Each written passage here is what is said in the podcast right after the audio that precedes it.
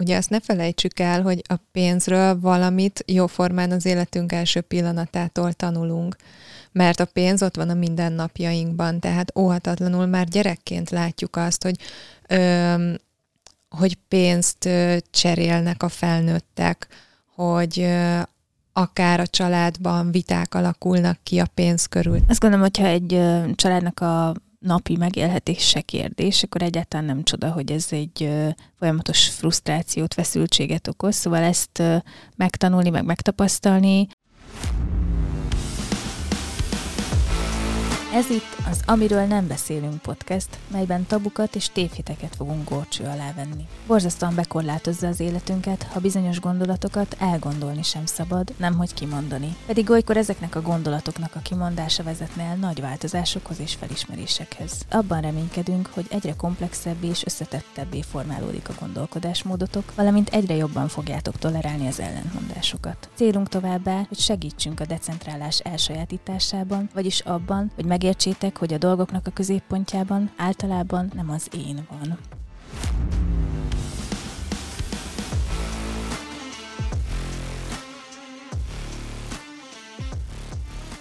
Ha van valami, ami legalább akkora tabu, mint a szex, az a pénz és a pénzhez fűződő viszonyunk, a pénzzel kapcsolatos történetünk, és ez nagy mértékben befolyásolja például a párkapcsolatunkat is. És ami miatt még szeretném, ha beszélgetnénk róla, az az, hogy a pénzzel való kapcsolatunk és a pénzről elmondott gondolataink sok esetben hasonlóan nem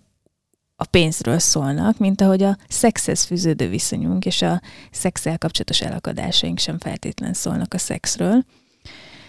Úgyhogy reméljük, hogy hasznosnak fogjátok tartani ezt a beszélgetést. Itt van velem Benke Vali a szexuálpszichológus. Köszöntelek, és remélem, hogy hoztál nekünk érdekességeket ebben a témában, ha jól tudom, te ebben már jól belástad magad. Igen, beleástam magam, és kezdeném is egy adattal, ami szerintem nagyon izgalmas, ugyanis találtam egy felmérési eredményt,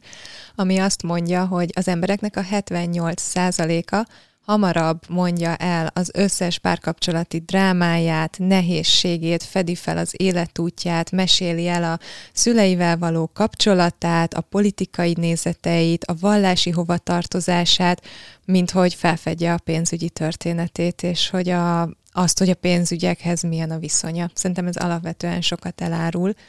És a másik érdekesség, hogy a vállásoknak az egyik legerősebb prediktora, hogy ha vita van a pénzügyek körül, tehát hogy ez is azt mutatja, hogyha szeretnénk a hosszú távú kapcsolatunkban jól működni, és csökkenteni annak a rizikóját, hogy mindenféle nehéz konfliktus helyzetek kerüljenek előtérbe, akkor bizony a pénztémáját is fel kell, hogy vessük, és beszélni kell róla. Miközben, ahogy mondtad, a pénzzel kapcsolatos történetünket fedjük fel a legnehezebben, mert hogy ehhez is nagyon sok szégyen társul. Szégyeljük azt, hogy nem tanultuk ezt meg senkitől, de ez nem így fogalmazódik meg bennünk, mert nem tudjuk, hogy ezt szégyeljük, de igazából ez az oka és szégyeljük azt, hogy rossz döntéseket hoztunk, hogyha tartozásunk van, hogyha nem tudtuk jól beosztani, hogyha elfogyott a pénzünk, mert hogy részben azért van abban némi igazság, hogy ebbe lehet ügyesebbnek, meg kevésbé ügyesnek lenni, de azért mégiscsak ott van az, hogy nagyon nem mindegy, hogy ki milyen mintát látott erről. Igen, hát ugye azt ne felejtsük el, hogy a pénzről valamit jóformán az életünk első pillanatától tanulunk mert a pénz ott van a mindennapjainkban, tehát óhatatlanul már gyerekként látjuk azt, hogy ö, hogy pénzt ö, cserélnek a felnőttek, hogy ö, akár a családban viták alakulnak ki a pénz körül, tehát hogyha visszaemlékszünk mondjuk arra, hogy a családban mikor volt feszültség, vagy ha feszültség volt, akkor mi volt a téma. Hát nagyon sok családban az, hogy nincsen pénz, vagy valaki mondjuk elitta a pénzt, vagy elköltötte a pénzt, vagy szeretőre költötte a pénzt, vagy felesleges holmikra költötte el a bevételeket. Szóval igazából az első pillanattól kezdve valamilyen viszonyt elkezdünk kialakítani, elsősorban annak mentén, hogy a szüleink hogy viszonyulnak hozzá, és innentől kezdve nagyon nem mindegy az, hogy amikor felnövünk, akkor a család milyen pénzügyi fázisokon megy keresztül. Van pénz, nincs pénz, lehet használni a pénzt, vagy sem. Egyáltalán milyen jelzőket kap a pénz. Tehát a pénz az egy jó dolog, amit ö, megkeresünk, amit használunk, amitől ö, aztán jól érezzük magunkat, vagy egy gonosz dolog, ami olyan embereknek van, akik ö, rossz dolgot csinálnak a világban, és bűnözők, és ö, csalók, és ilyenek, olyanok, amolyanok, tehát hogy nagyon fontos, hogy milyen, ö, milyen érzések kezdenek el aztán kapcsolódni, mert ez mind befolyásolni fogja azt, hogy mi hogyan viszonyulunk a pénzhez, és és milyen érzéseket élünk át, hogyha egy, egyáltalán ez a téma felmerül. Azt gondolom, hogyha egy családnak a napi megélhetése kérdés, akkor egyáltalán nem csoda, hogy ez egy folyamatos frusztrációt, feszültséget okoz, szóval ezt megtanulni, meg megtapasztalni, az a világ egyik legtermészetesebb dolga, ha tényleg a, a család biztonsága forog kockán, tehát hogy magyarul is megfogalmazhatnám ezt, hogy erről nem tehetnek a szüleink, hogy ez nehéz, és hogy ezt nehéz volt mondjuk érzelmileg szabályozni vagy kezelni, mert azért tényleg ijesztő, hogy uh-huh. miből fogunk egyik napról a másikra megélni. Behoztad ezt a szempontot, hogy a, a pénzhez olyanok jutnak hozzá, akik rossz emberek, hogy nagyon sokan ezt tanulják, ez a minta, ez a, mint ahogy azt is lehet hallani, ezek ilyen a világról kapott üzenetek nagyon negatívak is lehetnek, amiket gyerekkorunkban tanulunk, és lehet hallani ilyeneket, hogy minden férfi disznó, vagy hogy a nők azok kurvák, bocsánat, hogy ilyen ö, explicit vagyok, ö, és hogy lehet azt is tanulni, hogy meggazdagodni nem lehet tisztességesen. Igen, szerintem a legtöbben ezt tanuljuk meg, vagy valamilyen formában ez az üzenet eljut hozzánk. És ugye, még hogy egy picit akár így tovább is fűzzem az előző gondolatomat, tehát, hogy az életünk első pillanatától fogva valamilyen ö, üzenetet kapunk a pénzzel kapcsolatban, viszont hogyha belegondolunk, ha csak nem ezt az irányt választjuk főterületünknek, hogy pénzügyekkel foglalkozzunk mondjuk így a munkánkban, akkor valójában erről nem kapunk képzést. Tehát ö, egy olyan dologgal kapcsolatban, és itt egyébként behozhatnám a szexet megint, hogy, egy, hogy ez nagyon hasonló a kettőnél, hogy, hogy ilyen-olyan módon kapunk különböző információkat, olyan dologról van szó, ami a mindennapjainknak a része. Ö, minden nap használunk pénzt, ö, és még sincs róla konkrét tudásunk, tehát nincsen egy olyan képzés mondjuk. Persze, aki tudatosabb, elkezdheti ezt, és foglalkozhat vele, vagy hozzáértőkhöz fordul, és segítséget kér, hogy hogyan érdemes foglalkozni a pénzügyekkel, de hogy azért nem ez a jellemző. És alapvetően meg lehet tanulni ezeket a dolgokat, tehát ebben tudunk ügyesebbé válni, Um, de hogyha nem tesszük, akkor át fogja szőni a mindennapjainkat, mert nem tudjuk kikerülni a pénznek a használatát. Mindennaposan előforduló témával kapcsolatban igaz, nem tanulunk eleget a kommunikációról, a szexről, a pénzről, gyereknevelésről, és úgy vágunk bele, meg úgy kezdünk neki, hogy lehet, hogy soha senki nem adta át erről érdemben az alaposan megszerzett tudását, és nagyon sokan ösztönösen nyúlunk hozzá, és abból aztán tényleg jöhetnek félrecsúszások, rossz döntések, nehéz következmények. Hát igen, kicsit ilyen, ahogy esik, úgy puffan jellege lesz, és akkor, hogyha hoztam egy jó döntést, és, és elkezdek azon az útvonalon haladni, akkor nagyobb eséllyel fogok több jó döntést hozni, és valahogy kialakul egy jó pénzügyi helyzet, vagy jó pénzügyi döntéseknek a sorozata, de sajnos ugyanez megvalósulhat a negatív irányba is. Szóval szerintem itt is fontos az, ugyanúgy, mint mondjuk a szexnél, amit szintén ösztönösen csinálunk, hogy, hogy egy kicsit ebben edukálódjunk, hogyha tehetjük, mert hogy lehet változtatni a pénzhez való viszonyunkon. Most jó esetben a pénzügyi helyzetünkön is tudunk változtatni, és a legjobb esetben viszonylag rövid időn belül, főleg, hogyha ez szükséges, de én most itt elsősorban azt emelném ki, hogy a pénzhez való viszonyunk, tehát az érzéseink, annak a felfedése, hogy mi az, amit megtanultunk, milyen érzéseket vált ki belőlünk a pénz, az bármilyen anyagi helyzetben is vagyunk, megvizsgálható. És az viszont megint csak, ugye egy láncreakcióról van szó, befolyásolhatja azt, hogy aztán milyen lesz a pénzügyi helyzetünk. Tehát nagyon sokszor találkozhatunk azzal, hogy ezek a negatív beidegződések és hitek akadályozzák meg az előrelépésünket. Tehát, hogy mondjuk egy önszabotás alakul ki, azért nem ö, tudok előre jutni mondjuk a karrieremben úgy, ahogy szeretnék, azért nem tudok egy ö, ö, jobb életmódot megteremteni magamnak, mert valahogy azt tanultam meg, hogy ha ezt megtenném, akkor én egy rossz ember lennék, és ennek az érzelmi ö, súlyjal nem tudok mondjuk megküzdeni. Ugye ezek nem tudatos dolgok szoktak lenni, tehát, hogy azért ez igényel befektetett energiát, hogy elkezdjek ezzel foglalkozni, vagy adott esetben szakember segítségét kérjem, de azért némi tudatossággal szerintem ez, ezen lehet ezen az úton haladni. Igen, és erről eszembe jut az a beszélgetés, amiben Tamás feltette azt a kérdést, hogy vajon jó ember vagyok-e, ha jól élek a bizniszemből. Ugye Tamás sokszor szokott ebben a podcastben szerepelni, most nincs itt, de megidéztem ide, mert hogy szerintem ez egy nagyon fajsúlyos kérdés, hogy mit gondolok arról, kell-e magam szégyelni, és hogy egyáltalán ez tudattalanul befolyásol-e annyira, hogy sosem fogok jó döntéseket hozni arról, hogy mit vállalok el, vagy ö, hogyan árazom azt a munkát be. Mm, itt ö, említetted még jó pár mondattal ezelőtt, hogy milyen ö, ö, szégyen vagy bűntudat jelenhet meg, hogyha mondjuk sikertelen vagyok éppen a pénzügyeimmel, elbuktam, nem jó döntést hoztam, nincs elég, eladósodtam, stb. stb. Ezek rendkívül marcangoló helyzetek tudnak lenni, de hogy ennek van egy másik oldala is, és szerintem erről ö, talán lehet, hogy kevesebbet beszélünk, az pedig az, hogy ö,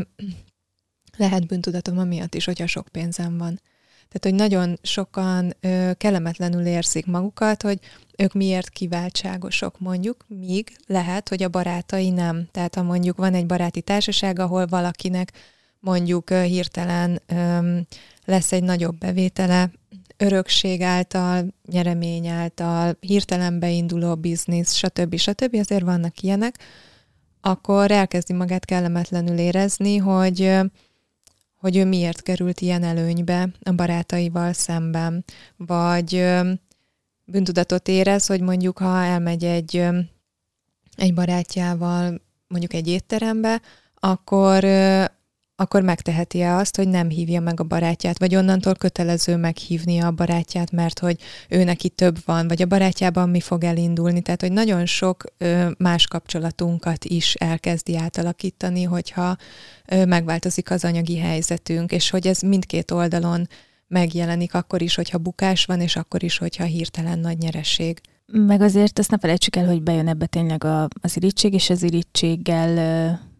kapcsolatban látjuk azt, hogy ez nagyon romboló is tud lenni, nagyon-nagyon bántó is tud lenni, és hogy megszakadhatnak kapcsolatok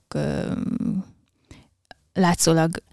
overnight sikerek után, hogyha valakinek valami nagyon jól beindul, akkor a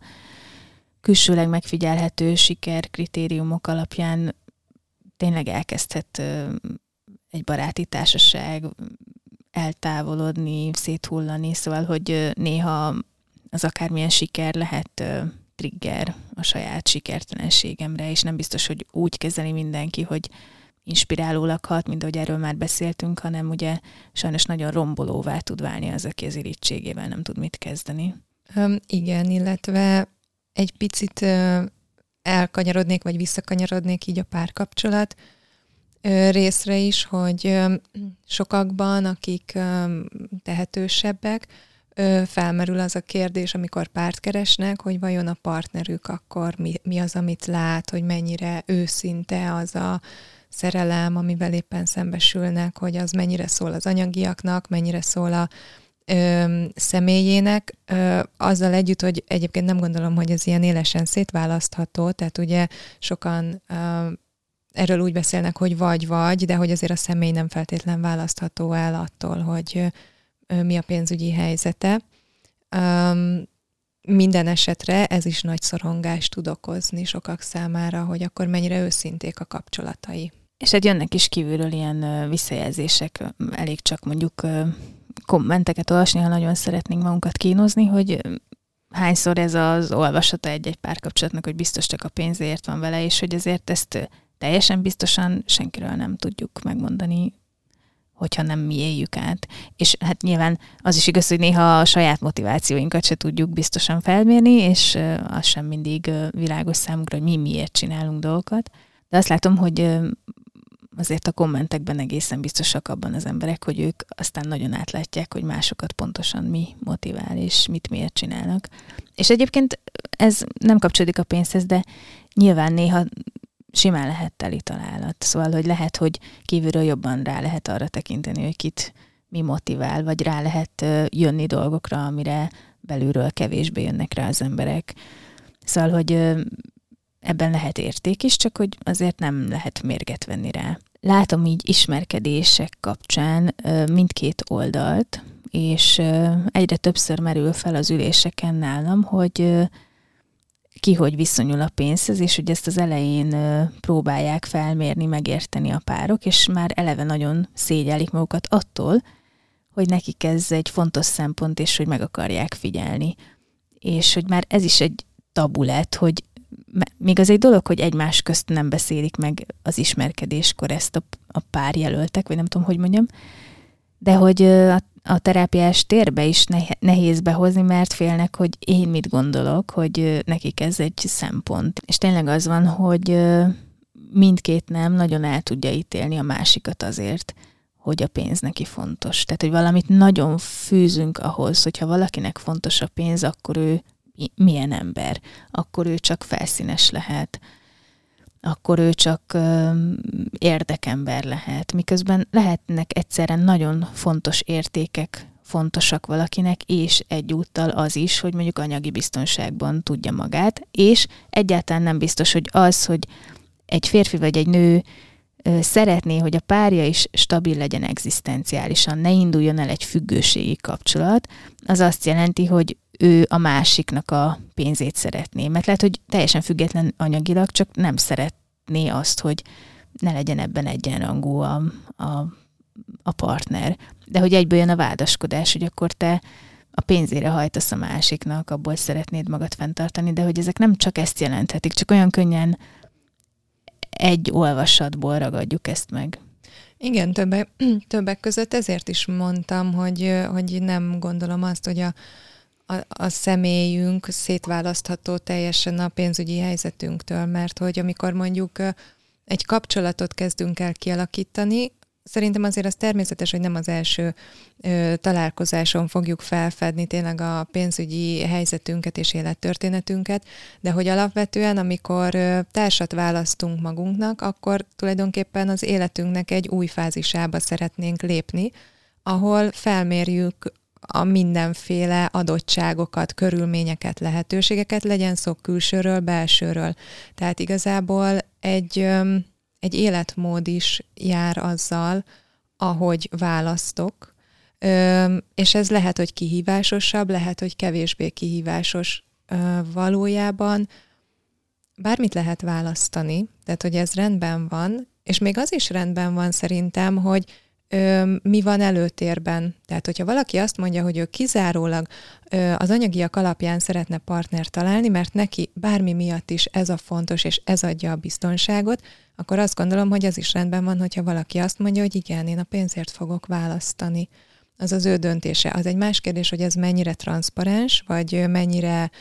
manipulál, erről már lehet vitatkozni, de hogy tulajdonképpen a külvilág számára miért ne lenne mindegy az, hogyha ez az alapja egy párkapcsolatnak, hogyha egyébként az mind a két fél számára rendben van. Valójában egy élethelyzetet, egy, egyfajta életmódot is választunk akkor, tehát az egész csomagot választjuk akkor, amikor valakit választunk. És nyilván jó azzal tisztában lenni, hogy vannak dolgok, és ilyen például az anyagi helyzet is, ami változhat egyik napról a másikra. Tehát, hogy lehet, hogy valaki olyannal kötöm össze az életemet, akinek akkor azon a ponton mondjuk nehézséget okoz akár egy vacsorának a kifizetése is, de tíz év múlva nem tudom, egzotikus szigeteket fogunk együtt látogatni, mert ügyes volt, és valamilyen úton, módon neki sok pénze lett. És az is lehet, hogy olyas valakit választok, aki a kapcsolat elején elhalmoz mindennel, mert megteheti, de tíz év múlva pedig mondjuk az egyikünk nem tudom, század akkora fizetésére leszünk rászorulva, mert egyszerűen változott a helyzet. Igen, és hogy emiatt, vagy csak is kizárólag emiatt nyilván nem biztos, hogy szerencsés valakinek nem esélyt adni, vagy esélyt adni. Ez nem azt jelenti, hogy ne lehetne, mert hogy lehet ez alapján dönteni, csak azt mondom, hogy elképzelhető, hogy valakit emiatt nem zárunk ki, és egy nagyon szép kapcsolat lesz, és tök jó lesz, hogy együtt építkezünk, és semmit nem mond róla az, hogy az elején milyen anyagi helyzetben volt, hogy lehetünk vele megértőek, hogy elfogadhatjuk a jelen státuszát. Szerintem ez ez, hogy adunk esélyt olyanoknak a, a, a párkapcsolat elején az ismerkedésre, folytatásra, amiből egy csomó rossz következtetést vonhatnánk le, vagy nem biztos, hogy reális következtetés, de az is lehet, hogy jogos következtetés, de mondjuk azt merem mondani, hogy nézzük meg, lehet, hogy jól sül el. Ezekből nagyon szép történetek tudnak kerekedni. Ismerek egy olyan uh, sztorit, hogy az elején a nőnek kellett kölcsönadni a, a, a férfi számára, és hogy ettől szerintem eléggé sokan óvaintenék egy kapcsolat elején bármelyik felett, mert hogy ebből az lehet, hogy majd akkor ő elmegy, meg mindig egyre többet kér, és sose fogja visszaadni, és ezért van ilyen is. Sajnos létezik csalás is. És hogy ez mondjuk úgy sül el, hogy vagy ez ebben a történetben úgy, hogy úgy sült el, hogy tök jól felfuttatta a saját vállalkozását abból a kölcsönkért pénzből, és ott meg megérte megadni az esélyt. Szóval, hogy ahogy mindig elmondjuk, itt is fontos, hogy annyira sok körülmény befolyásolja, hogy mi, mi tűnik jó döntésnek, vagy mibe ö, vágjunk bele, minek szavazzunk bizalmat, hogy nem lehet egyetlen egy aspektus alapján azt mondani, hogy ez jó vagy rossz, vagy akarom, vagy nem akarom, vagy butaság lenne belevágni, vagy butaság lenne kihagyni. Ugyanígy szerintem az is egy, egy oké döntés, hogyha valaki azt mondja, hogy én ezt nem vállalom. Mert mondjuk akár nőként, hogyha mondjuk szeretnék családot alapítani, és azt látom, hogy nem biztos, hogy biztonságban lennék a partnerem mellett, amikor mondjuk én nem tudok dolgozni, akkor ö, szerintem az egy oké okay döntés, hogyha azt mondom, hogy másik partnert fogok választani, mert itt nem érzem magam biztonságban. Ettől viszont nagyon sok ítélkezésnek teszi ki magát ez a nő egyébként, ez szóval, hogy, hogy sokan ö, erről nagyon rosszat gondolnak. Meg egyébként az is olyan érdekes volt, hogy az előbb mondtad, hogy lehet, hogy ügyes volt, és mm, úgy alakult, hogy most meg már egzotikus szigetekre járunk nyaralni, vagy tíz évvel, hogy, hogy az iszonyú nehéz téma, hogy az, hogy mennyit tudok keresni, az részben ügyesség kérdése is tud lenni. És hogy ezzel nagyon nehezen néznek szerintem szembe az emberek, és ettől érzik nagyon kényelmetlenül magukat, hogy ez azt jelenti, hogy ő ügyesebb valamiben, én nem, és elkezdjük keresni, hogy á, á, ez nem az ő ügyessége, hanem biztos volt valami hátszél, biztos volt benne valami csalás. Mm. És hogy ezért nem csak hátszéllel és csalással lehet ö, jól felépíteni például egy üzletet, vagy ö, nem tudom, sikereket elérni a karrierben, hogy most ezt tegyük függetlenni a pénztől, vagy nem csak hátszéllel lehet bejutni fontos pozíciókban, mert tényleg láttam olyat, hogy valaki érdemei mentén kapott előléptetést, szerintem többen is láttunk ilyen történeteket, csak már e köré is fűződik egy ilyen öm, mendemonda, vagy, vagy ilyen folyosói plegykák. Igen, de szerintem itt visszatérünk egyrészt így a téves hiedelmekhez, tehát amit megtanultunk, hogy akinek sok pénze van, aki sikerre viszi, ő egy csaló, vagy bűnöző, vagy ott valami biztos van, tehát hogy végig se gondoljuk igazából, hanem ezek ilyen automatikusan jövő hiedelmek és megjegyzések. Ez az egyik része, a másik része pedig, hogy, hogy mit indít el bennem. Tehát, hogy amikor azt látom, azt élem meg, hogy a másik ügyesebb vagy sikeresebb, vagy több pénze van, akkor én attól, hogy kezdem érezni magam. Tehát, hogy beindulhat az, hogy hát lehet, hogy én is lehetnék ügyesebb, vagy megtehettem volna több mindent az életemben, vagy megtehetnék több mindent, ö, karriert ö, válthatnék, vagy ö, belekezdhetnék a saját vállalkozásomba, vagy bármi olyan dolog, ami lehet, hogy ott lapul, mint egy ilyen vágy vagy álom, de soha nem volt merszem meglépni. És hogyha valakinél azt látom, hogy ő viszont elég bátor volt ahhoz, hogy ezeket a kockázatokat vállalja, és még ráadásul sikerült is neki, akkor én elkezdem nagyon vacakul érezni magam. És ahhoz, hogy ezt el tudjam kezdeni kiegyenlíteni, vagy jobban egyensúlyba hozni, ezért elkezdem a másikat lehúzni, és elkezdek olyan dolgokat gondolni róla, vagy akár mondani róla, ami hát vagy igaz, vagy nem, de hogy minden esetre így a sikerességét elkezdem öm, ö, csorbítani a saját szemembe, hogy nekem könnyebb legyen ö, megélni azt, hogy ebbe a tükörbe mondjuk bele kell nézzek. Igen, és ezért mondtam, hogy azért ez egy nehéz szembesülés, hogy bizony, bizony ez az ügyességünktől is függ, és azért az meg hazugság lenne, azt mondanánk, hogy csak attól függ, szóval tényleg nagyon fontosak a körülmények, akár csak mondjuk piaci körülmények is. Nagyon sok tudást kell ahhoz megszerezni, hogy valaki ne csak annak, attól tegye függővé mondjuk egy, a vállalkozás a sikerességét, hogy éppen belenyúl-e valami jó témába, hanem hogy mondjuk értse azt, hogy milyen jelentősége van egy jó stratégiának, ha tudatos az építkezés, hogy mennyire sok függ attól, hogy pénzügyi szempontból, cégépítési szempontból, marketing szempontból valaki tanul-e vagy nem. De ez egy teljesen másik téma. Visszakanyarodva, szóval, hogy nagyon izgalmas, hogy a, a rendezvúzási időszakban én azt látom, hogy tényleg hamar ki tud ez öm, pattanni, hogy egyre többször hallok olyan történeteket, hogy kiderül fizetéskor, mármint a rendezvú végén a fizetéskor, hogy valaki többször egymás után nem tud fizetni és ilyen furcsa helyzetekben oldja ezt meg. Ezek nem az általános sztorik, de hogy ezt egyre többször hallom, hogy ez elő tud fordulni, és hogy ilyen kínos pillanatok vannak, hogy mindig kölcsön kell kérni, mindig ki kell segíteni a másikat, és szerintem ez nagyon fontos, hogy emiatt nem kell megszégyeníteni egymást, meg hogy ez, erről nagyon nehéz lehet beszélni, szóval nyilván nem biztos, hogy ez előre felvethető, nem kell emiatt elítélni egymást, de hogy az szerintem igazán nagy csoda lenne, ha ebből a másik nem vonna le következtetéseket. Igen, hát igazából minden mozzanatunk, minden mozdulatunk, minden viselkedés valamit kommunikál. Tehát azzal is kommunikálok valamit, hogyha meghívlak, meg azzal is kommunikálok valamit, hogyha véletlenül ötötszörre is otthon felejtettem a pénztárcámat. Tehát, hogy, és akkor még nyilván lehetne színesíteni itt a palettát, de érdemes ezen így gondolkodni, hogy, hogy mit kommunikálok azzal a cselekedetemmel, amit, ami éppen történik, és akkor most ugye itt a pénz vonatkozásában nem mellesleg, ö, hát ö, van egy belső mérlegünk, tehát mind, ez minden kapcsolatunkra igaz, és nem csak a pénz szempontjából, de hogy ez az adok-kapok mérleg, ez teljesen automatikusan működik, és és hát ebben is nagy elcsúszások lehetnek, főleg, hogyha már az elején ebből elkezdenek sérelmek kialakulni és ezekre azért érdemes figyelni, vagy legalábbis tudatában lenni annak, hogy igenis befolyásolja a kapcsolat alakulását. Tehát mondhatunk erről bármit, mondogathatjuk, hogy nem számít a pénz, meg annak nincsen jelentősége, stb. stb. Igenis egy kommunikációs eszköz többek között. És hát ezért van ez a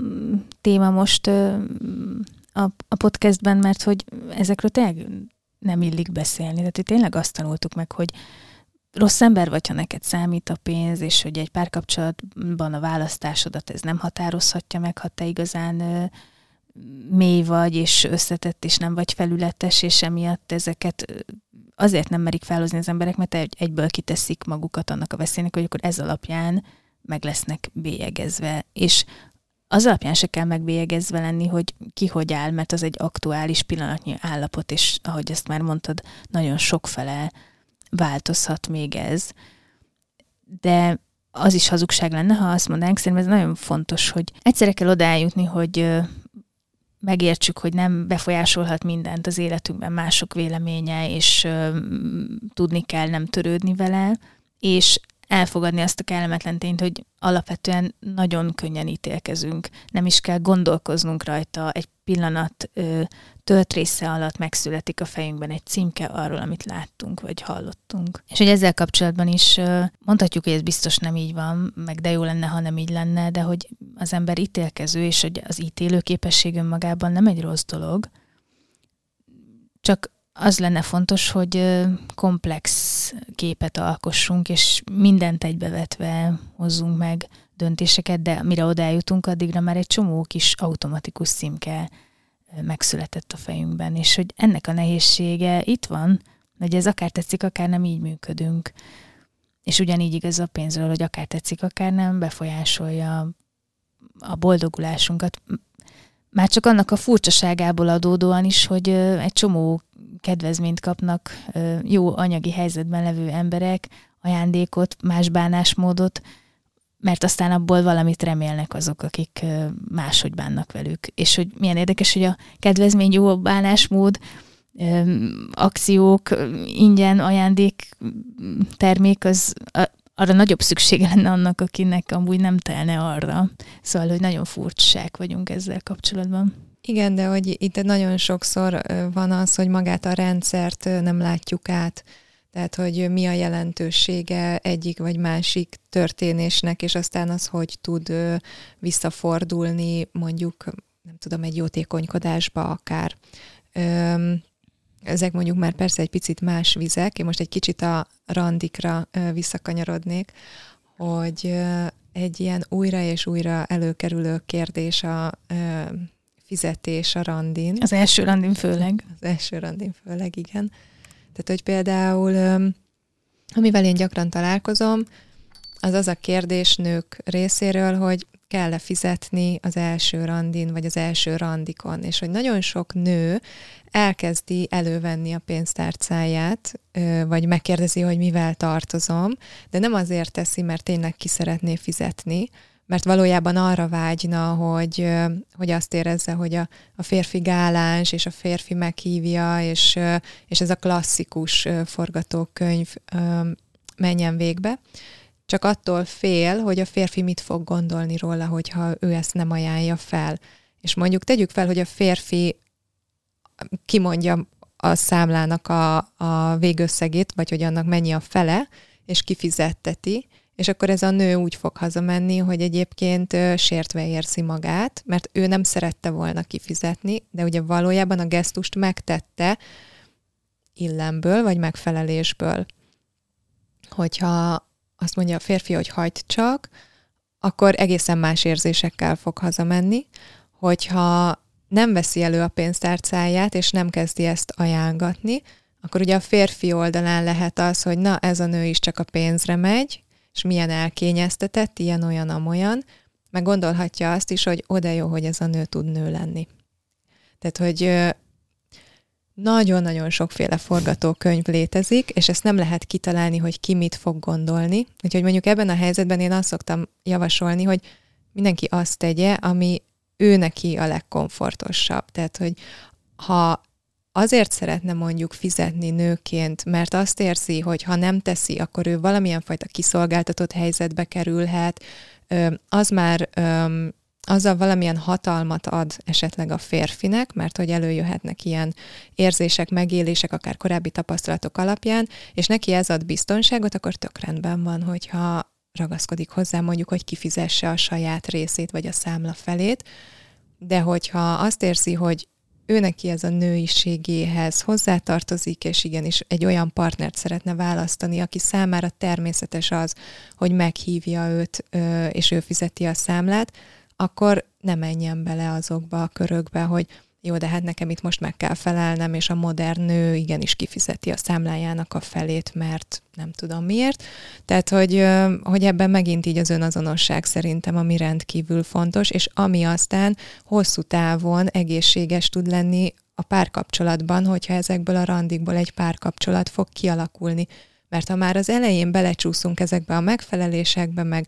levonjuk ezeket a messze menő következtetéseket, és aztán még nem is beszélünk róluk, hanem csak gyűlnek, gyűlnek, gyűlnek, hát garantált, hogy nagy lesz a feszültség. Lehet, hogy vadnak tűnik a párhuzam, de olyan ez, mint az állásinterjú, hogy a megfelelő embert kell kiválasztani a megfelelő helyre, és hogyha hamisnak mutatom magam, vagy hamisan keltek valamilyen képet az állásinterjún, akkor én is küzdködni fogok azon a munkahelyen, meg a munkáltató is meg fogja bánni hosszú távon, hogy engem választott. Ezért sokkal érdemesebb magamat felvállalni ott, ahol tartok azokkal a képességekkel, és ugyanez igaz a párkapcsolatra, csak könnyű ezt mondani. Tudom, hogy ez egy hosszú évekig tartó folyamat lehet adott esetben, hogy valaki eljusson oda, hogy annyira megbarátkozik magával, hogy fel tudja vállalni, mer sérülékeny lenni, megtanulja, hogy melyik kapcsolatban vállalhatja fel a sérülékenységét, és melyikben nem, és hogy mondjuk fejlődjön annyit, hogy azt érezze, hogy amúgy most már nem tudom, sokkal ügyesebben csinálok egy csomó mindent, és könnyebben vállalom fel igazán önmagam, mert hogy adott esetben az is lehet, hogy kell változnunk, meg kell fejlődnünk egy bizonyos területen, legyen az mondjuk a pénzkezelése. Igen, ezért is ö, ö, emeltem ki, hogy azért vélhetően nem az első találkozásaink során fogjuk felfedni a pénzügyekhez való viszonyunkat, meg a pénzügyi tapasztalatainkat és ö, élettörténetünket, mert hogy azért ez egy sérülékeny téma, tehát hogy ebben is szükséges az, hogy ö, biztonságot éljünk meg, és ahhoz már valahol tartania kell a kapcsolatnak, hogy az a biztonságos terep meg legyen, ahol elmondhatom azt ö, nyugodtan, ö, mondjuk, hogy a, a családban hogyan zajlott a pénzügyekről való kommunikáció, vagy milyen nélkülözéseket kellett átélni, vagy milyen viták voltak-e körül, vagy hogy mik az én mozgatórugóim a, a pénzügyekkel kapcsolatban, mik a motivációim, mik a félelmeim, um, és ez nem feltétlenül maga a valóság, de hogy jó, hogyha tudja a partnerem, hogy egyébként én hogy működök, hogy gondolkodok a pénzről, akár olyan szinten is, hogy inkább ilyen praktikusan szoktam róla gondolkodni, hogy a pénz az egy eszköz, amiből megvásárolunk dolgokat, és ezen a síkon beszélek róla, vagy pedig inkább egy mondjuk érzelmi aspektusból, hogy mondjuk én ezzel fejezem ki a szeretetemet, hogy ajándékokat vásárolok, stb. stb. Tehát, hogy ez megint csak nem mindegy, hogy mi az én ö, pozícióm, ahonnan kommunikálok a pénzügyekről, és a párok között ez is gyakran elcsúszás szokott lenni, hogy azért nem értik meg egymást, mert mondjuk valaki érzelmi oldalról közelít, a másik pedig egy praktikus oldalról. Hozzáteszem, aki praktikus oldalról közelít, neki is vannak érzései, érzelmei a pénzzel kapcsolatban, mert hogy ez mindannyiunknál hozzátapad, ö, lévén, hogy valamiben felnövünk. És hogyha már kialakult a párkapcsolat, akkor meg az egy nagyon ö, nehéz kérdés, hogyha iszonyatos különbség van köztünk a költekezési szokásainkban, hogy valaki nagyon szorong attól, hogy pénzt adjon ki a kezéből, visszatartja a pénzt, a legfontosabbakat sem hajlandó megvenni csak hosszú hónapok fontolgatása után, míg mondjuk a másik meg azt mondja, hogy mindegy, jön-megy a pénz, valahogy majd megoldódik, vagy tudom, hogy a párom olyan jól keres, hogy biztonságban vagyok anyagilag, vagy a szüleim olyan jól keresnek, hogy biztonságban vagyok anyagilag, és adott esetben azt látom, hogy egy hozott anyagi biztonság nem mindig pozitív, mert hogyha valakinek nem kellett megdolgozni a, a pénzért, mert mondjuk kapott lakást, autót, akkor könnyen lehet, hogy a saját karrierjében nem motivált, mert nincs az, ami húzza, hogy majd az anyagi biztonságért, vagy a lakásért, vagy az autóért dolgozzak, és nem biztos, hogy ugyanolyan elánnal vág bele a karrierépítésbe. Szóval, hogy azért ez egy hajtóerő is tud lenni, amiből előnyt is lehet kovácsolni, hogyha rossz élményeink voltak ezekkel, és nem minden esetben pozitívum az, hogy egy anyagi biztonságból jövünk. Ez most úgy hangzik, mint a sajnálni kéne azokat, akiknek milyen jó, hogy jó anyagi körülmények között nőttek fel, de milyen kár nekik, hogy szóval, hogy nem, tehát tudom, hogy úgy hangozhat, hogy jaj, majd elmorzsolunk egy könycseppet szegények miatt, de hogy tényleg ez van, hogy nagyon befolyásolja, hogy aztán ő mennyire lesz motivált, vagy befolyásolhatja. Engedjétek meg, hogy egy mondat erejéig megszakítsuk a beszélgetést. Hálás vagyok az önazonos vagyok klubtagjainak, mert a klubtagságuk lehetővé teszi, hogy sok emberhez eljussunk ingyenesen ezzel a podcasttel. Ez nem csak a szülői kapcsolatokban igaz, hanem a párkapcsolatokban is. Tehát én például azért annak kapcsán kezdtem el erősebben foglalkozni ezzel a témával, mert nagyon gyakran látom, hogy olyan nők, akik nagy jólétben vannak a párjuk által, olyan párkapcsolatban élnek, ahol a partnerüknek sok pénze van, és ők ezt többé-kevésbé szabadon használhatják. Valójában ezek a nők nagyon sokszor nagyon nehéz helyzetben vannak. Most nyilván nem mindenkiről beszélek, ez egyértelmű, de hogy egyrészt ott is ö, gyakran találkozom ezzel a jelenséggel, amit említettél, hogy ő egyszerűen, egyszerűen kevésnek éli meg magát, és nem tudja a saját karrierjét építeni, mert mindig összehasonlítja magát a férjével, illetve a férje is mondja azokat a mondatokat, amik gátolják, hogy például miért mennél el egy, egy munkahelyre, ahol megvan, hogy évente hány napot vehetsz ki szabadságnak, miközben nincsen szükség arra a pénzre, hisz az csak apró pénz ahhoz képest, amit én keresek, és akkor viszont limitálva van, hogy mennyi időt tölthetünk együtt, és mennyivel értékesebb az, hogy te itthon mondjuk nem tudom, megfőzöd az ebédet, vagy elmész a gyerekekért a suliba, vagy, vagy hogy el tudunk menni akár két, hónap, két hónapos utazásra is, és hát gondolj bele, hogy ezt nem tudnánk megtenni, hogyha te elmennél dolgozni. Na most, hogyha valaki elmegy munkavállalóként egy céghez, vagy akár elkezdené a saját vállalkozását felépíteni, az bizony kötöttségekkel jár. És hogyha a másik fél ezt abszolút nem támogatja, plusz még ott van mondjuk egy önbizalomhiány. És Meg még egy ilyen leértékelés, hogy az apró pénz ahhoz képest, Igen, igen, hát leértékelések sorozata, leértékelés, igen, igen, akkor az is nagyon meg tudja akadályozni az, az önkiteljesedést. Tehát, hogy lehet, hogy ott van egy rakat pénz, és mondjuk az a nő megvehet magának mindenféle szép dolgot, és gyönyörű helyekre mehet, és utazhat, és, és minden napja szabad, vagy nagy részt szabad, ez a látszat. És akkor ami mögötte van, az pedig az, hogy iszonyatosan szenved, mert fogalma nincs arról, hogy ő kicsoda, micsoda, vagy mi az ő értéke. Mert attól, hogy megveszi a 25. terméket aznap, attól a saját értékét nem fogja érezni, inkább a saját értéktelenség érzését próbálja mondjuk csillapítani. És hogy nagyon sokszor ezek a kapcsolatok elmennek akár a pénzügyi bántalmazásig, tehát ugye itt a leértékelések sorozata, nyilván ennek is vannak különböző szintjei, illetve fontos, hogy a pénzügyi bántalmazás az nem csak olyan helyzetben történik a, olyan, olyan pároknál, vagy olyan családokban, akik jólétben vannak, tehát ez független a pénzügyi bántalmazás az anyagi helyzettől, csak hogy azok a nők, akik jólétben vannak és úgy élnek át pénzügyi bántalmazást, ők mégis háttérbe vannak szorítva, mert pontosan ez a kép vetül rájuk, hogy na hát nehogy már most még egy könycseppet is elmorzsoljunk, hogy jaj, szegény. Pedig jaj, szegény. Igen, és ezt én is úgy akartam az előbb kifejezni, hogy egyébként ja, szóval, hogy ez nem csak fenékig tejfel, ezt, ezt akartam mondani, és ezt szerintem lehet megvizsgálni ezt az aspektust, csak értem, hogy abból a szemszögből, hogy valakinek alig van, ez nem annyira Persze. könnyen érthető, hogy az is lehet nehéz, amikor sok pénz van. Amilyen veszélyét ennek pedig még látom már kezdettől, az első rendezvúktól, ha mondjuk van egy anyagi ö, helyzetbeli különbség, egy ráutaltság, kialakul egy bármilyen anyagi függőség, már a legeslegelejétől hiheti azt az alárendelt fél, vagy az alárendelődő fél, vagy az alárendelődésre hajlamos fél, hogy neki azt kell csinálni, amit a másik mond, hogy ha ő fizet, akkor nem illik utána panaszkodni, nem illik elmondani, hogy mit gondolok, nem illik elmondani, hogy más szeretnék, nem lehet saját véleményem, nem javasoltok én programot, nem lehet az, hogy ehhez most nincs kedvem és hogy itt már ebben is elindul egy felborulás, hogy kinek mekkora szava van, és hogy az a felborult helyzet és tévhitál fent sokszor, hogy annak nagyobb szava van, akinek több a pénze.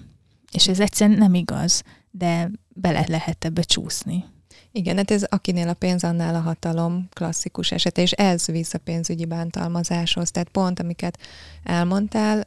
példák, ez már így a pénzügyi bántalmazás kategóriába eshet.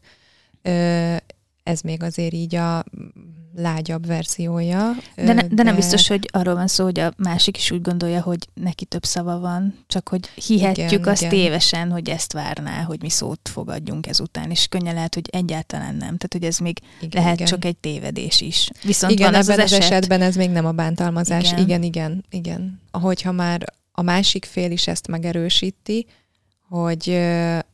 na hát, hogyha nem teljesíted nekem ezt és ezt, akkor nem fogsz holnap a barátnőiddel bulizni menni, meg nem adok pénzt, meg nem veszem meg neked ezt, meg ezt. Vagy éppen az ellenkezője, jaj, ma olyan cuki voltál, gyere, veszek neked egy, nem tudom, táskát.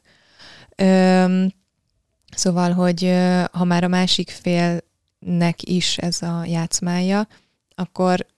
akkor ez már viszont a bántalmazás irányába megy mindenképp nyilván meg kell vizsgálni az adott helyzetet, hogy kimeríti a pénzügyi bántalmazásnak a, a kategóriáját. Minden esetre egy nem oké okay helyzet, mert teljesen kibillen ez az egész. Hozzáteszem, hogy vagy, vagy így ide fűzném be azt, hogy azért ne keverjük ezt össze, ezt a függőségi helyzetet azokkal a helyzetekkel, amikor a párkapcsolatban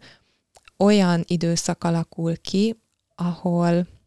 hát olyan magától értetődővé válik ez a függőségi helyzet, mondjuk így. Tehát, hogy, hogy lehetnek ilyen időszakok, amikor igenis rászorulunk a partnerünk segítségére, mondjuk a gyerekvállalásnak az időszaka, vagy hogyha ö, valaki a családban súlyos beteg lesz, ápolásra szorul, és ö, nem tudunk mellette dolgozni, és a partnerünk segítségére van szükség. Tehát, hogy vannak ilyen helyzetek, ilyen függőségi helyzetek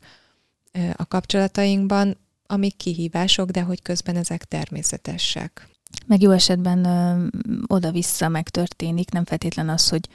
ö,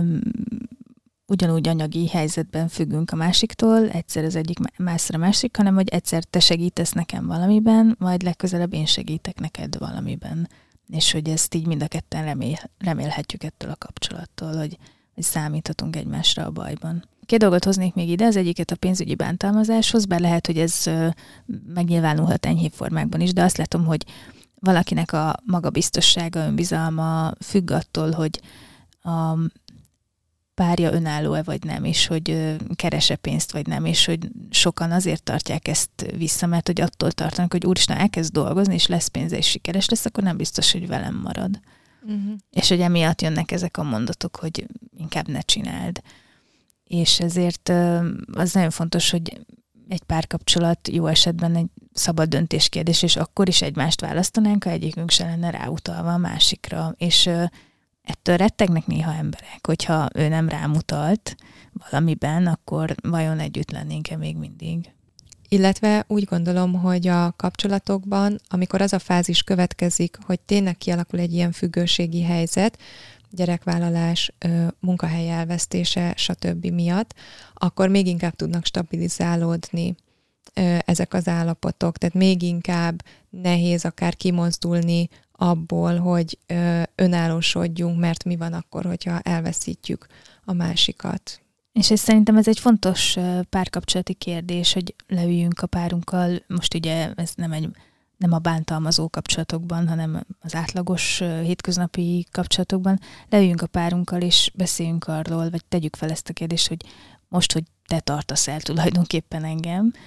mert mondjuk az állam által fizetett dolgok semmire nem lennének elegendőek, még itthon nevelem a gyerekemet, hogy te úgy gondolod, de hogy tényleg nem dönthetek kérdésekben, mert hogy elkezdtem azt érezni, hogy nekem is szűkül a döntési jogköröm, mert te keresed most a pénzt, és hogy nagyon fontos, hogy az is munka, hogy otthon vagy és neveled a gyerekedet attól, hogy azért nem jár a megfelelő pénzügyi ellenszolgáltatás a másik oldalról, mert sok oka van, de hogy nincs úgy megbecsülve, attól még az iszonyatosan sok munka, és ettől nem szabad szerintem, hogy csorbuljon a beleszólási jog egy párkapcsolatban a döntésekbe. Igen, de itt szerintem nagyon jó, hogyha erre a, a férfiak is figyelemmel tudnak lenni, és fel tudják mérni hogy ez tényleg így van, és ebben ilyen megerősítőek tudnak lenni, mire gondolok. Arra, hogy nem csak ebben a beszélgetésben mondják azt, hogy jaj, de drágám, hát olyan nagy értéke van annak, amit te itt csinálsz, hanem ö, nem hangzanak el mondjuk olyan bántó félmondatok, hogy na jó, de hát nem te keresed ezt a pénzt, vagy ennek mondjuk kevésbé durva verziója. Ö, ráadásul Érdemes de, de azért látunk olyan férfiakat, akik nem így gondolkoznak, csak hogy én arra, az, arra a helyzetre utaltam, amikor egy nő magától elkezd ezen feszengeni, és hogy Igen. higgyel, és értse meg, hogy ettől ő nem lett most hirtelen csak 30%-os beleszólási jogú egyenlő partner ebben a párkapcsolatban, hanem ugyanúgy 50%. Igen, de hogy, tehát, hogy nyilván, hogyha ezt csak magunknak tudjuk mantrázni, és a környezet ezt nem jelzi vissza, az azért úgy nehéz. Tehát jó, hogyha a környezet is erre figyelemmel van. És ide behoznám azt, azt a részt is, hogy ne felejtsük el, hogy amikor mondjuk a nő kiesik a munkából, vagy nem feltétlenül a nő, mert bármelyik fél, csak mivel most itt a gyerekekről beszélünk, és azért nagy részt mégiscsak a nők szoktak még mindig otthon maradni a gyerekekkel, hogy az a fél, aki, um, aki kiesik mondjuk egy időre a, a pénzügyi dolgokból, tehát valamelyik fél válik dominánsá a kapcsolatban a pénzügyeket illetően, ő keresi a pénzt, ő fizeti a számlákat, ő hoz döntést befektetésekről, stb. stb., akkor ő egyre ügyesebbé válik. Tehát, hogy olyan ez, mint az idegen nyelvnek a tanulása, hogy gyakorolja, gyakorolja, használja a mindennapokban, és benne marad igazából ebben az áramlásban, illetve még fejlődik is akár. Aki viszont nem használja a nyelvet, ő neki elkezd elkopni. Először inkább így a passzív ö, nyelvtudásba marad, de aztán már nehéz mondjuk felismerni olyan szavakat is, amiket korábban magabiztosan használt, és hogy a pénzügyeknél is ez így van, tehát hogy akinek a kezéből kiesnek ö, a pénzügyek, ő elkezdi egyre kevésbé kompetensnek érezni magát, illetve hát vélhetően egyre kevésbé is kompetens, és aztán ez egy ilyen ö, folyton növekvő szakadékká változik, ami megint csak megerősíti a függőségi helyzetet, tehát elkezd a, az önbizalom a pénzügyek kapcsán erőteljesen lecsökkenni az egyik oldalon, a másik oldalon egyre inkább erősödik, és kiszolgáltatottnak kezdeti érezni magát az a fél, aki ebben már nincsen benne, és innen nagyon, vagy egyre nehezebb aztán kilépni, visszalépni akár a munkaerőpiacra, vállalkozás, pénzügyek intézése, döntéshozatal, és sokszor akkor a pénzügyi döntések sem közösek lesznek, hanem az ügyesebb fél fogja teljes egészében a kezébe venni ezeket a kérdéseket, amitől kialakulhat megint csak egy ilyen kvázi felnőtt, kvázi gyerek pozíció vagy ö, ö, dinamika a kapcsolatban, ami elkezdi aztán megmérgezni, vagy elkezdheti megmérgezni a párkapcsolat egészét, tehát elkezd kihatni az összes többi ö, területre is. És amiről még most ö, nem beszéltünk ebben az adásban, az a másik ö, felállás, hogy ö, hogyan hat a párkapcsolatra az, hogyha a nő keres többet, sokkal sikeresebb, nagyságrendekkel keres többet, és hogy azt gondolom, hogy ez nem mond semmit a férfi értékéről, de úgy vagyunk szocializálva, hogy ez bekúszhat egyik vagy másik oldalról, vagy mindkét oldalról, és sajnos megbonthatja a harmóniát ez is. Nem tudom, te ezt hogy látod, de hogy azért én azt látom, hogy ha a nőt ez nem is zavarja, és a nőnek ez nem befolyásolja a képét arról, hogy mennyire tartja értékesnek a férfit, aki mellette van, valahogy a férfiakat elkezdi belülről ez bomlasztani, mert azt hiszik, hogy ők attól értékesek, hogy rájuk szükség van, ő rájuk támaszkodnak, ők keresik a többet, és ebben ők az ügyesebbek. És hogy nagyon fontos, hogy, hogy a már is a nemi szerepeknél vagyunk, és azért ez is kérdés, hogy ez ki szerint fontos, ki szerint nem fontos, ki szerint elavult, és butaság már ezzel foglalkozni, ki az, aki még mindig fontosnak tartja, de hogy ott vagyunk a nemi szerepeknél, hogy vajon kivitelezhető-e, vagy fenntartható-e, ha az anyagi sikereimre alapozom a nemi szerepemet. Elég-e csak ez alapján meghatározni azt, hogy én mennyire vagyok jó pasi, vagy sikeres férfi, vagy... Hát az biztos, hogy nehéz kérdéseket hoz ez be a kapcsolatokba. Egyébként én találkozom azzal a jelenséggel is, amikor nők elkezdenének többet keresni, mint a párjuk, és elutasítják a munkát, mert nem szeretnének szembenézni a konflikt, ezzel a konfliktussal, vagy ennek a konfliktusnak a lehetőségével. Vagy tudattalanul fogják vissza magukat emiatt. Igen. Én ezt egyszer megkérdeztem Insta sztoriban az emberektől, és sokan szavaztak arra, hogy hogy érezték már azt, hogy visszafogják magukat amiatt, hogy ne legyen ebből súrlódás. Egy férfi valószínűleg ezt kevésbé teszi meg, hiszen erre vagyunk szocializálva. Tehát, hogy nyilván ez ö, súlyos kérdéseket vet fel, nehéz kérdéseket. Ö, itt szerintem megint az egy fontos kérdés, hogy a nő ezt hogyan kezeli, már mint hogy éreztete olyat a partnerével. Most tudom, az előbb ugye pont úgy vezetted fel, hogy mondjuk tegyük fel, hogy nem, de hogy azért van az a verzió, amikor igenis ez előhatalmat gyakorol, ugyanúgy, mint ahogy fordított helyzetben is ez megtörténhet. Ö, akkor már nem feltétlen az a lényeg, hogy most akkor férfiről vagy nőről van szó, hanem hogy ki bánt kit. Tehát, hogy benne lehet az a pakliban, hogy a nő a hatalmát fitoktatja mondjuk ezen keresztül, és tényleg nehéz pillanatokat okoz tudatosan vagy tudattalanul a férfinak. És hogy ott van az a verzió is, hogy ez nem történik, mint ahogy ezt fel is vezetted. Tehát, hogy mondjuk a nő oldaláról ez így tisztán van tartva, viszont a férfiben beindulnak ilyen önbecsülés kérdéskörök. Szerintem ez egyszerűen egy társadalmi átalakulásnak a jelzője is. Tehát nem, nem abban szocializálódtak a felmenőink, hogy a nők ugyanolyan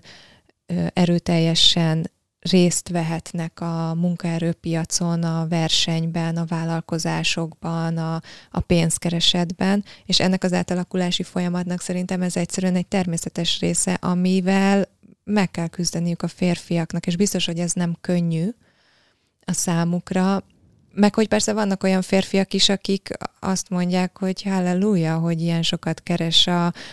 partnerem, és hát én ezt kiélvezem. Tehát, hogy azért nyilván ez egy nagyon színes kép. Akik ezzel küzdenek, biztos vagyok benne, hogy nem könnyű.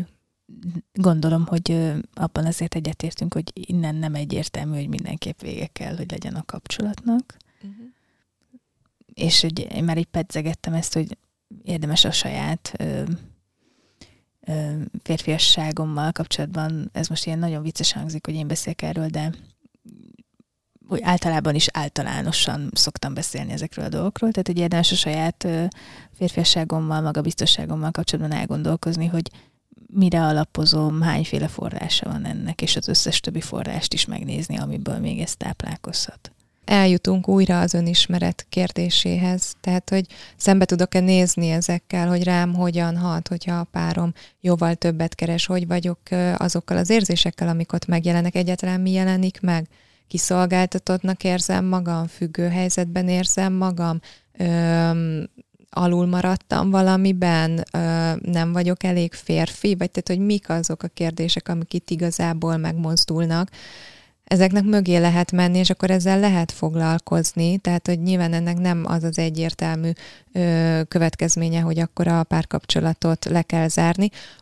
ugyanakkor el lehet ide is jutni, tehát hogy lehet, hogy valaki azt mondja, hogy ő egyszerűen nem tud megküzdeni ezzel a, ezzel a különbözőségével, és hogy akkor ö, neki az egy olyan identitásválság, amit egyszerűen nem akar vállalni, és akkor bizony tönkre megy mondjuk a kapcsolat, vagy megszakításra kerül ö, a pénzügyek miatt. De hogy közben az sem mindegy, hogy a nőből mit hoz ki ez, hogy tehát amit már elkezdtem mondani, hogy elkezd magához venni nagyobb hatalmat a pénz miatt, és hogy milyen dinamika születik meg, hogy hogy kezd el kommunikálni egy sokkal sikeresebb nő a párjával.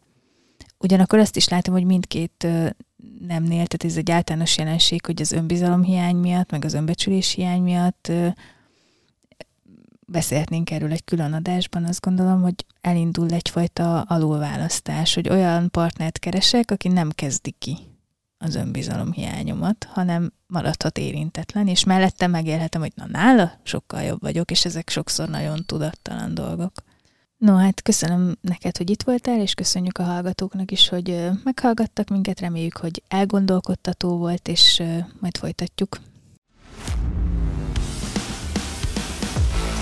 Ez itt az Amiről nem beszélünk podcast, melyben tabukat és tévhiteket fogunk górcső alá venni. Borzasztóan bekorlátozza az életünket, ha bizonyos gondolatokat elgondolni sem szabad, nemhogy kimondani. Pedig olykor ezeknek a gondolatoknak a kimondása vezetne el nagy változásokhoz és felismerésekhez. Abban reménykedünk, hogy egyre komplexebbé és összetettebbé formálódik a gondolkodásmódotok, valamint egyre jobban fogjátok tolerálni az ellentmondásokat. Célunk továbbá, hogy segítsünk a decentrálás elsajátításában, vagyis abban, hogy meg megértsétek, hogy a dolgoknak a középpontjában általában nem az én van.